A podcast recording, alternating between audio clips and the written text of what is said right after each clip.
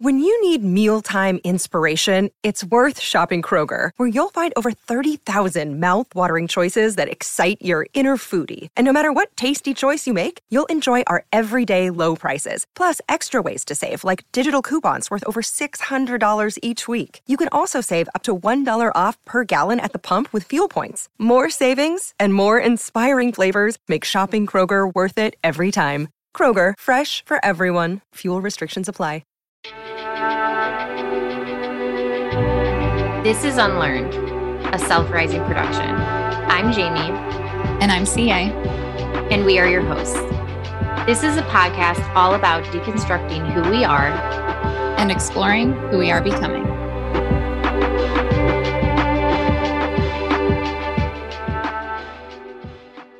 Let's start with introducing ourselves so people kind of get to know you know what's up? Um why don't are you okay to go first? Sure. Um i'm ca and i uh my have a lot of things that i do in life but my passions are neurodivergency and trauma work and especially how the two of those intersect. So that is what i spend a lot of my time researching and making content about and coaching people about. So that's a quick little 15 second intro. I love it. And if you guys have come across my stuff, I'm Jaime. I'm a licensed therapist. Um, this is my bestie CA. We've been besties for like decades now, I think. How long? Yeah. Two, 20, two decades. 20, yeah.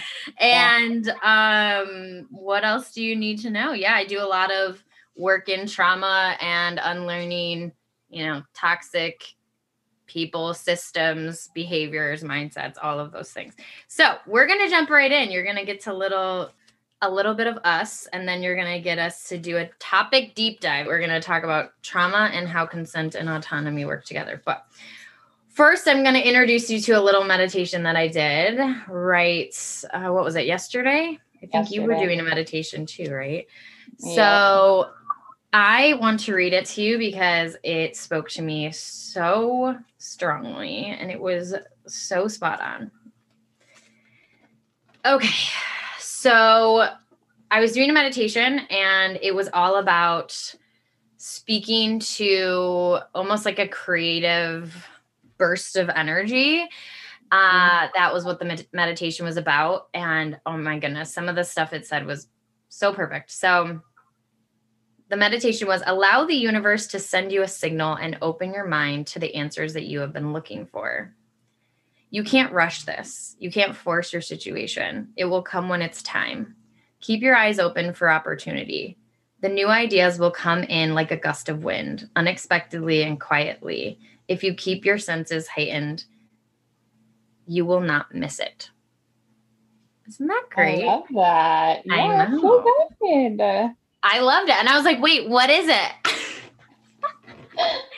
what is it? But you know what? It works really perfectly because this is kind of where we're leading into, you know, trauma work is so much of trauma work is self-awareness and mm-hmm. gaining back power we lost or it was taken from us. Yeah.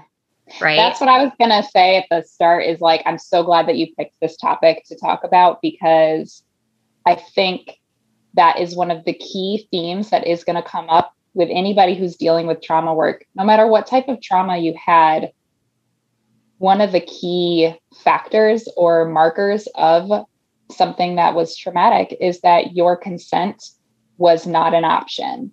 Um, so if, if we're talking about an accident, you didn't consent to your car flipping over and rolling. If we're talking about childhood abuse, your consent was absolutely stripped any other form of types of abuse like that's the whole thing is you have no autonomy or consent to the things that are happening to your body to your nervous system and so we have to make sure that we are super sensitive to that as we move into trauma healing mm-hmm. because that is one of the key things that our bodies and our brains are asking us for is mm-hmm. that sense of autonomy. Like we need that back in order to feel safe. Right. Right. I love that. And that's the thing is I I I even think about how complex trauma plays into that and this is one of the things that so many well, people I've worked with, but in general, when I've worked in the trauma community, it sounds like this is just this general sense of of experience that when we work with complex trauma so for our folks listening that are that's a new term for them it's basically what i label insidious trauma. It's it's trauma that we don't really know is is occurring until there's enough of a pattern or a length of time upon reflection to realize that it massively affected our growth, our development, our perceptions of what is normal, what isn't normal, right? I give the example of complex mm-hmm. trauma typically of you go to a friend's house, right? We talked about this before, yeah. CA. Like you yeah. go to a friend's house and recently one of my commenters said something like it wasn't until I lived with my grandma that I ever heard I love you when I went to sleep. I never had that, right? And as much as people could be like, okay, well, is that really traumatic? And I go, well, if you're never told you, if you are never told that your caregiver loves you, yeah, having mm-hmm. that moment of reckoning and saying, oh my God, people do this, that is what we mean by you may have lived your entire childhood up until i don't know 10 11 12 and then all of a sudden you have a maybe a new caregiver or there's a change of you know cus you know custody and mm-hmm. then you now are getting told every night i love you yeah that is what we mean by complex trauma, right? We're talking about, and that's a small example, right? We're not even talking about the big, big examples of complex trauma. Small examples of complex trauma are that. And what's sad is there's this tendency in complex trauma to almost dismiss because it's been told it's normal, right? Yep. And then we look to the DSM, which don't get me started on the DSM, but then we look to the DSM and they give examples of like human trafficking. And I'm mm. like, um, of course, for my complex trauma people, you're not going to think it's valid. Right? Absolutely. Why am I traumatized that nobody told me they loved me my whole childhood? Um, because it is traumatic. Mm-hmm. It's just that when we compare like apples to orange, like someone getting human trafficked and someone having not not being told that they are like loved and protected and safe for 12 years, both are traumatic. Absolutely. Both are traumatic and there's no trauma hierarchy. Mm-hmm. Right. And so, what we mean by that, right, for anyone listening, we're not going to sit there and say CA got, she didn't, but CA got human traffic and I didn't. So, CA gets to process her trauma and I don't. Right. We're not going to do that anymore. That's exactly it. Because since there is no hierarchy of trauma, there is no permission needed for you to recognize the effects of the trauma on your life and move into a space where you say, wow, I don't want to feel like this anymore. I would like to start processing this and healing this. And you don't need anybody's permission to to define whether or not something caused trauma to your systems. And we're talking about the body and we're talking about the nervous system.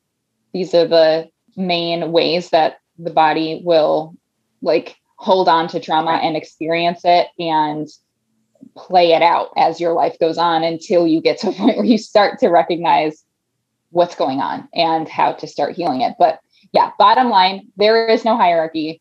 No one gets to define for you if something was or was not traumatic.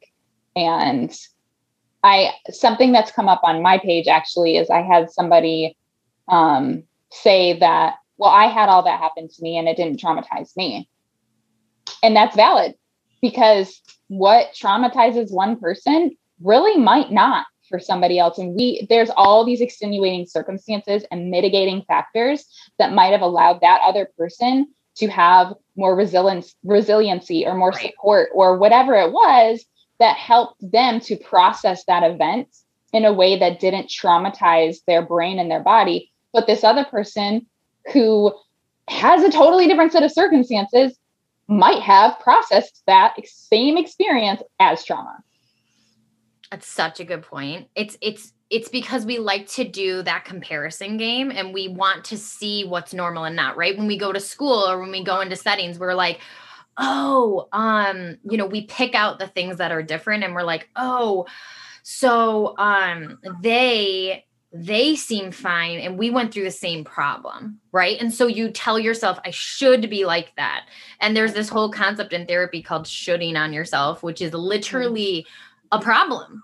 Like they, yeah. we kind of make a joke about it but like shoulding the word should and shoulding on yourself is literally saying i need to be something even if it's not based in your own reality right? And it's mm. just it's it's not useful for your healing when you're right. doing that type of work when you're sitting there and you're saying well i should be fine mm-hmm. right i mm-hmm. should be fine me and ca were both in the same car we both got in the same accident she jumps in the car like no problem and every time i jump in the car i'm shaking i i can't breathe well you know and i see her doing fine and i should be fine Mm. Right. And that's what we mm-hmm. mean by we jump into situations and we compare them and then we say we should be in this specific type of healing journey.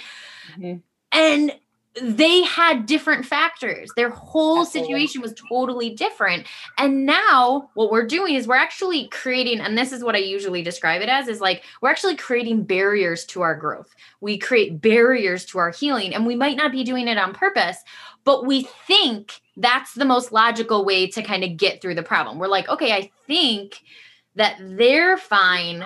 So if I'm thinking that they're fine, well, I guess I should be fine too. Right. And so you're mm-hmm. doing this like logic game when in reality, it's creating a barrier for you to allow that to be real. Right. So if you're like, well, I don't know why I'm shaking, I don't know why I can't breathe in the car. Right. It's, it's a, it's a rejection of your internal system. Your internal system is saying, Jaime, something's not right. We have to sit with this information. And it sounds scary and it's hard, but we have to sit with this because when you're sitting there and saying, No, I'm fine, I should be fine, or you're rejecting that experience as what it's linked to, mm-hmm. Mm-hmm. we don't get to heal. We don't get to heal in the way that we are meant to heal, right? We can distract ourselves, right? We can put mm-hmm. headphones on, we can do all of the little doohickeys and the breathing things and all the things, but it's a distraction to the process.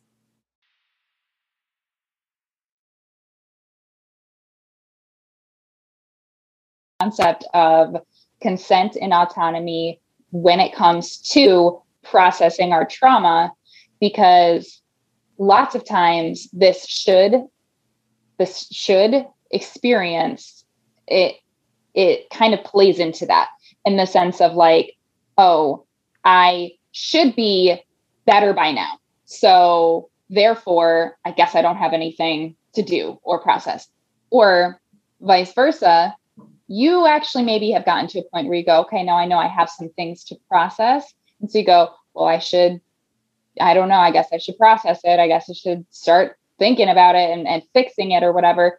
But that is still bypassing your consent process mm. by saying, "Oh, I should just do this. I, I I should be healing by now, or I should go, you know, think about this, or go do a meditation, or go to therapy, or go blah blah blah. Talk about it, talk about it, talk about it." And it's like, well, should you?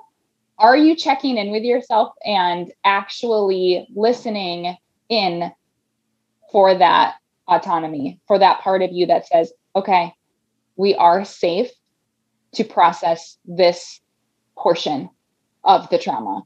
Or right. sometimes we have our body or our nervous system is going to give us, it's going to pump the brakes and it's going to say, nope, we are not ready to go there yet. And if you bypass that consent, this is where the topic comes in. You end up re traumatizing yourself by forcing yourself to do what you think you should be doing to heal, but you're not ready for it yet.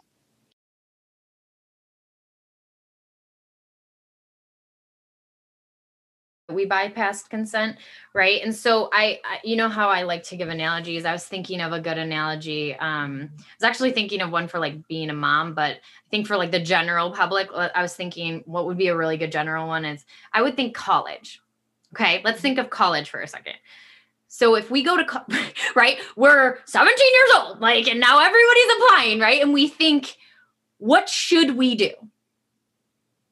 Okay. We literally think, what should we do? And for some people, they immediately have like that full engagement of consent. They're like, oh, I know what I want to do. Right. And they're very convicted. And then we get really convicted people that are like, I definitely want to take a gap year. I definitely want to go to college. I definitely, right. And if you are bypassing the consent and just saying, well, what should I do? It's whatever the cultural narrative or whatever cultural narrative that year is stronger, right? So mm-hmm. some years there's a lot of talk about do a gap year. Some mm-hmm. years in certain college or in certain high schools, there's a lot of like, you got to go to this school, right? Yeah. Or a lot of people are going to a certain school. So everyone's like, no, you got to try to apply there, right? We got all mm-hmm. to be together, right? Okay. Yep. But what we're forgetting is what's going on internally with you? Like, do you really know what you want to do? Maybe you do. There are a lot of people that do actually know that at that point, which is great. They kind of ask their question and then they do what they need to do, right? But then we we have those people that are like, I don't know what I want to do. I don't know if I really want to go to college. I don't know if I want to take out loans. I don't know what I want to do, right? And when they do the bypass of consent and they just say, well, I should go to college, now what you're doing is you're you're following a almost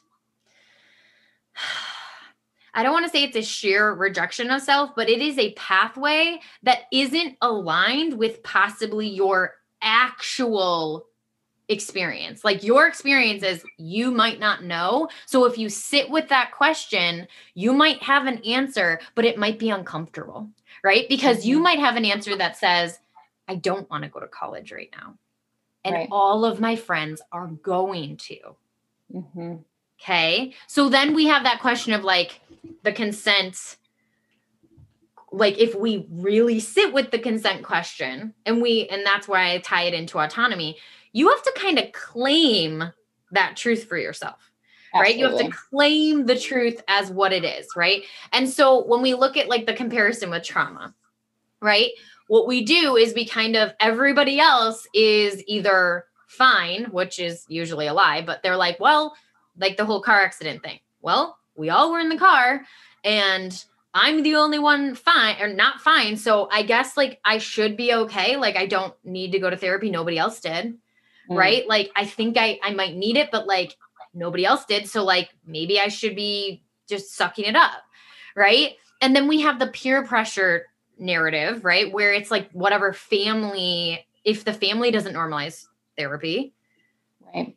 Then now it's the cultural norm. Like kind of see how like the the college thing and the right? It's like whatever the cultural norm is in your family is now being the pushed on like pathway, right? And like I know you could speak to this because you've taken different routes to healing. I've taken like a lot of therapy. You've taken a lot of self-growth mind like avenues. Mm-hmm. And I know I'm sitting here as a therapist, but that might not be everyone's direct path. It might eventually be for some people, but if we look at are you feeling ready to sit there in the therapy office?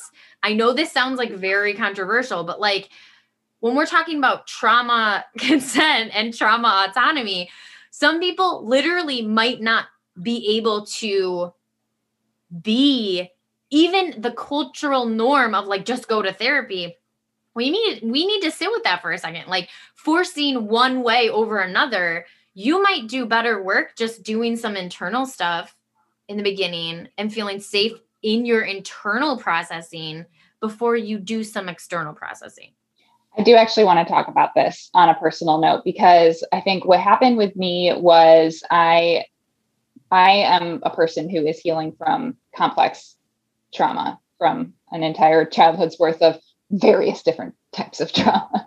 Um, and so for me, it was like I, I kind of entered into adulthood and I spent a few years really just distracting myself from the trauma and just busying myself with all of the tasks at hand. And I became a mother pretty young. And so I was just being a mom, and that obviously has the ability to take 100% of your time and energy. And so for me, that's what I did. Uh, a few years into motherhood, I started realizing that I probably couldn't ignore my trauma forever. Um, especially as things were coming up with my own kids and my certain parts of my trauma were being triggered. I was like, okay, I'm gonna go to some therapy. So this is what's really interesting is for for me, what my experience was, uh, it was probably initially effective. And then what ended up happening was I ended up getting into sort of a rut of knowing exactly what to say. So like I'd show up to therapy and just like people please my therapist basically mm. and just like mm. say all the right things and like pretend that I was doing the work and I wasn't. Like I would just like because of the nature of my trauma, which was that I was a victim of like a pretty serious level of control over myself. People who are victims of similar trauma tend to be people pleasers. And so that carried on into this dynamic because I saw this person as an authority over me and I had been trained that you you people please to authority figures.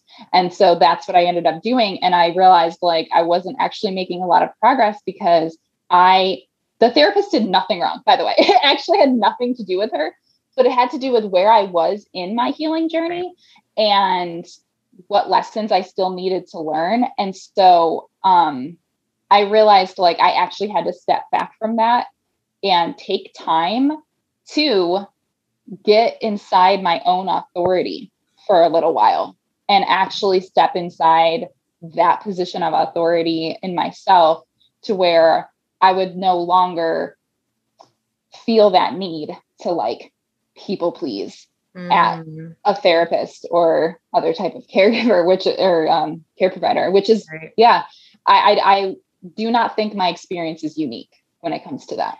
Oh, absolutely not. I think when we because we talk about this a lot, and this will probably come up later in the podcast, but we both of us have really struggled with like medical professionals and and obviously mental health professionals can be part of that role but what we really struggle with is speaking our truth and and almost advocacy of self right and mm. advocacy of self is a skill it's a skill right and advocacy yeah. advocacy of self is like think about knowing in therapy honestly being like I, I i might need to do something like something's off. I i can tell that i'm people right? We don't know that because we need to we almost need to sit with that kind of outside of the dynamic of authority versus Absolutely. you know client. And like you said i doubt that the therapist did anything wrong but there are certain errors or energies that can be present in the therapy client dynamic or the psychologist whatever you call it.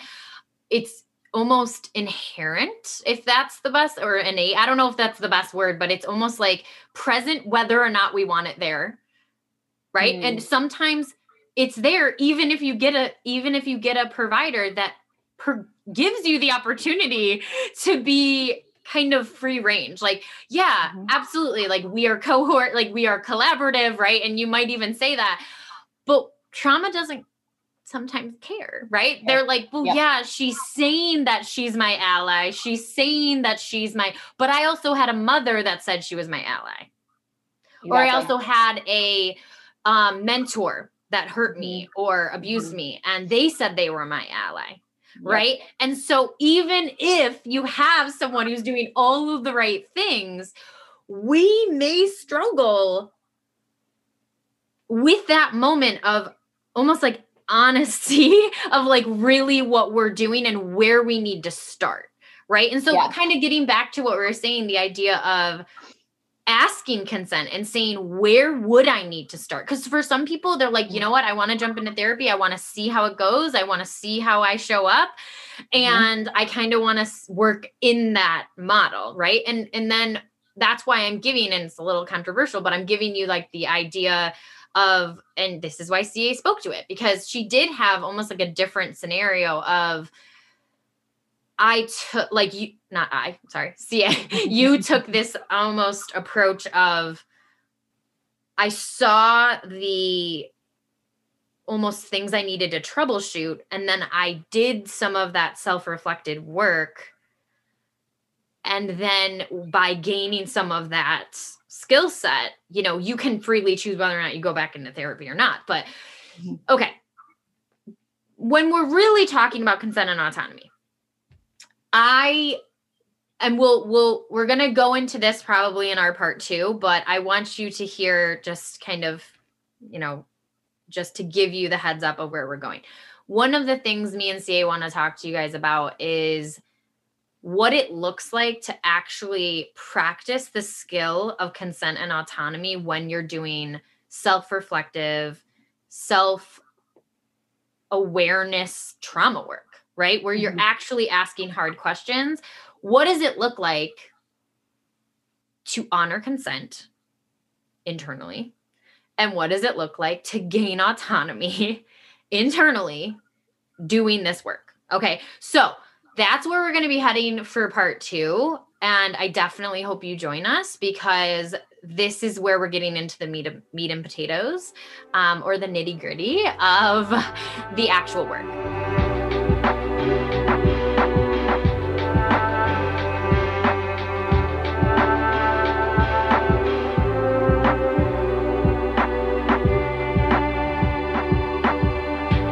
You so much, y'all, for tuning in. If anything we said resonated, please subscribe and leave a review anywhere you listen to podcasts. This absolutely helps us grow, and we really do value your voice on this podcast. So if you have anything you'd like to contribute, any tips, any topics, or if you just want to say hi, you can email us at unlearned at recollectedself.com. You can find us on Instagram at the Unlearned Podcast or individual Instagrams at Recollected Self and CA's is at Embracing Divergence. You can also find us over on TikTok under those handles. If you want to join our Patreon for $5 a month, you can be our Coffee Fiend Club member. And that's going to give you access to our podcast within a podcast, which is called Unhinged. This is basically where we let loose, completely unedited. We are literally just shooting the breeze, having fun. You can see our full personalities and it is a blast honestly. It's pretty fun. So if you want to join us you can find that at patreon.com slash unlearned. And that's it. The last thing i want to tell you is i want you to be brave enough to fight for the person you want to become. And this is how we do the work